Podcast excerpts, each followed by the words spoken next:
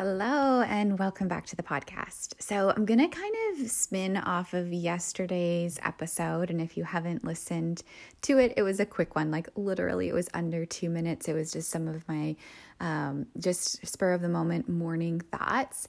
And you know, it's really something that I've been thinking about over the past couple of days of leaning in to the things that you can control when you feel like life may be out of control. And I'm kind of feeling that lately. I'm really feeling like there's a lot of things just kind of piling on me, things that are out of my control, but that don't really feel that great. And it's so easy for us to let go of the things that will serve us, right? It's so easy to just decide to not get up when your alarm clock goes off. It's easy to just push your workouts to the side and to not eat the healthy whole foods and to give up all those routines that that are part of our day and feel really good to us. It's so easy to let that stuff go when life happens to us. And I found myself kind of getting into that mindset a little bit, but quickly I was able to shift it and, you know, I'm really, really glad that I have because it is definitely been serving me especially the last week or so.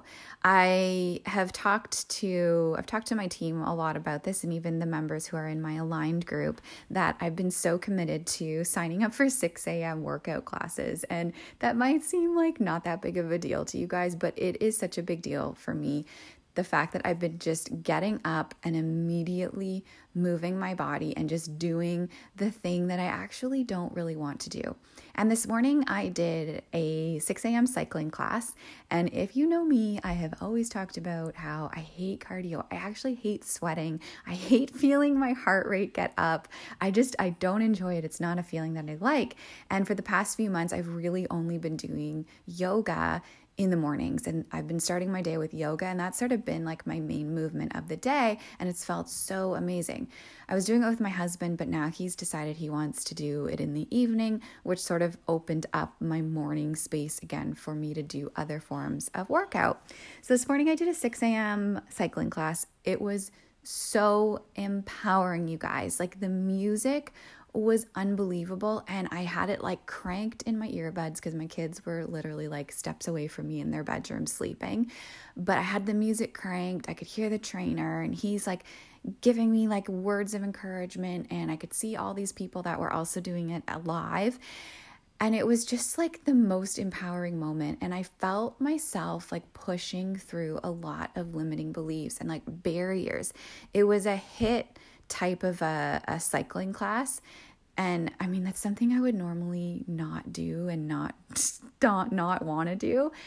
And this is going to sort of go all into cycle syncing because it's just another moment where I'm like, my gosh, if I was trying to do this class in a couple weeks from now, it would feel so hard and I would end up self sabotaging and the guilt and the shame that would come in because of that. So, right now I'm coming at you in my follicular phase. I'm like sort of nearing the end of my follicular phase into my ovulatory phase. So my energy levels are at their highest. This is when we typically feel the best throughout the month. And I'm feeling really good despite everything that's happening. Um, but my energy levels are good and I feel like moving my body. So this week, the, the classes that I've been choosing for my movement have been like high energy, more intense, and feeling really awesome. I'm feeling like that high of a post workout. But if I didn't, if I was not aligning my movement to my cycle like I used to do, so a few years back when I had no idea what cycle syncing was, or the fact that I was even a different version week to week, depending on where I'm at in my cycle, I would have tried to do this cycling class maybe a week before my period, or even a couple weeks before my period, or even during my period. And it would have been so difficult. And what would have happened is I would have been beating myself up. I would have been trying to do the class trying to keep up, my energy levels wouldn't have been there. I would have been telling myself, like, this is so hard. I don't even want to do this. I might not have even pressed play in the first place. I would have made up a reason as to why I didn't feel like doing it, which then leads to self sabotaging behavior of, you suck, Megan. You never can follow through on things that you tell yourself you want to do. You could do this last week. Why can't you do it this week? Um, why can't you ever just do something. You suck at cardio. Um, who are you to help people with your health and fitness when you can't even work out consistently? And all these stories used to play through my mind for years, and it was damaging and it was not empowering. And in fact, I would, you know, really like, I would get myself into this spiral of shame and guilt, and it would leak into all areas of my life. And it all stems from where we're at in our cycle.